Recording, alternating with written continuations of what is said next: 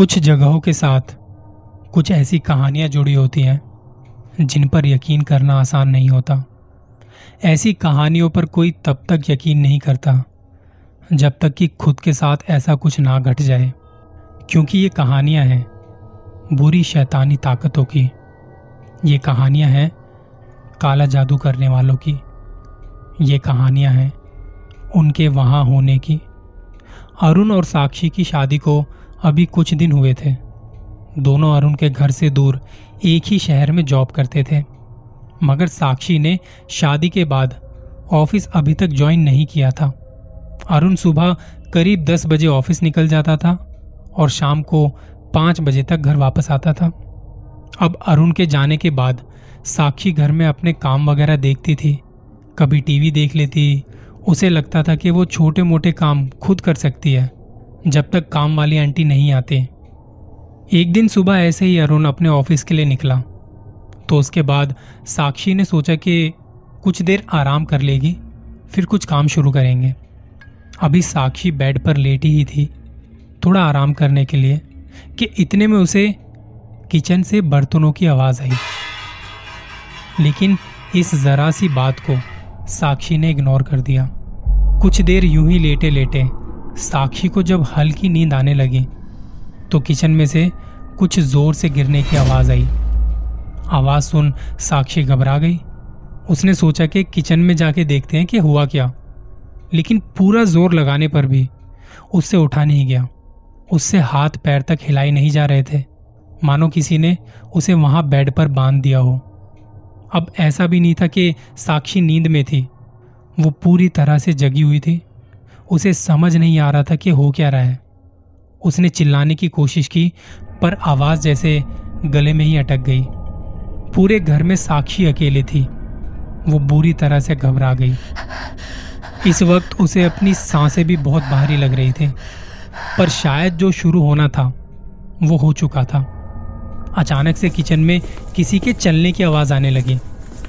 साक्षी को अच्छे से याद था कि अरुण के जाने के बाद उसने घर का दरवाज़ा अच्छे से अच्छे से बंद किया था और उसके अलावा घर में कोई भी नहीं था। साक्षी बहुत ज़्यादा डर गई थी। वो कदमों की आवाज़ किचन से कमरे की तरफ़ आने लगी। तब साक्षी मानो हिल भी नहीं पा रही थी। वो डर के मारे काँप रही थी बुरी तरह से। उसने दरवाजे की ओर देखा तो सच में कोई उसके रूम की तरफ़ आ रहा था और जब वो पास आया तो साक्षी ने उसके चेहरे की ओर देखा, और वो कोई और नहीं, बल्कि अरुण ही था। पर उसके चेहरे का हाव भाव और चाल कुछ अजीब सी थी। मानो वो अपने पैर घसीट घसीट के चल रहा हो, और चेहरे पे कोई एक्सप्रेशन नहीं, आँखें बड़ी बड़ी और ना जाने क्या बड़बड़ाया जा रहा था। साक्षी ने अरुण को बुलाना चाहा, लेकिन वो कुछ भी नहीं कर पा रही थी, और ना ही हिल पा रही थी। साक्षी का डर और बढ़ गया। जब उसने अरुण के पैरों की तरफ़ देखा, उसके पैर उल्टे थे। साक्षी वहाँ से भागना चाहती थी, चिल्लाने की कोशिश कर रही थी, लेकिन पूरी ताकत लगाने के बाद भी वो हिल तक नहीं पा रही थी। वो साक्षी की ओर बढ़ रहा था। साक्षी का दिल बहुत तेज धड़क रहा था। उसकी साँसें फूलने लगी। मन ही मन वो भगवान को याद करने लगी। उसे लगा कि आज वो बच नहीं पाएगी। डर के मारे उसकी आँखों से लगातार आँसू बह रहे थे, लगातार।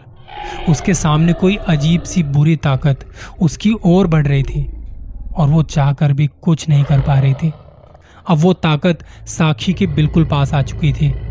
साक्षी ने आँखें बंद की और ज़ोर ज़ोर से कहा, हे ऊपर वाले, अब सब तेरे हाथ में है। कि इतने में ही बाहर का दरवाज़ा खुलने की आवाज़ आई।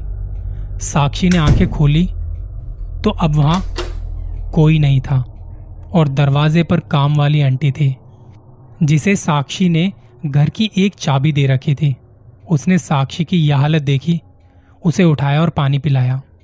साक्षी अब डरते डरते काम वाली को कुछ बता रही थी। अपनी कांपती हुई आवाज़ में सब कुछ जब आंटी को बताया तो उन्होंने साक्षी को बताया कि इस घर में पहले एक औरत रहती थी, जो काला जादू करती थी। एक दिन ना जाने कैसे और क्या हुआ। इसी घर में उसकी लाश मिली और किसी को नहीं पता कि वो कब और कैसे मरी। पर कहते हैं कि वो अभी भी इसी घर में है। शाम को अरुण के आने तक काम वाली आंटी साक्षी के पास ही रुक गई। अरुण को जब पूरी बात पता चली तो अरुण ने वो घर छोड़ देने का फैसला किया। घर तो उन्होंने खाली कर दिया और अब सब कुछ सही है। लेकिन साक्षी आज भी उस दिन को याद करके सहम जाती है। डर की सही परिभाषा वही जानता है, जिसके साथ ऐसा कुछ घटित हुआ हो। आपके साथ कभी कुछ ऐसा घटा है? बताइएगा ज़रूर, और अपना ख्याल रखिएगा।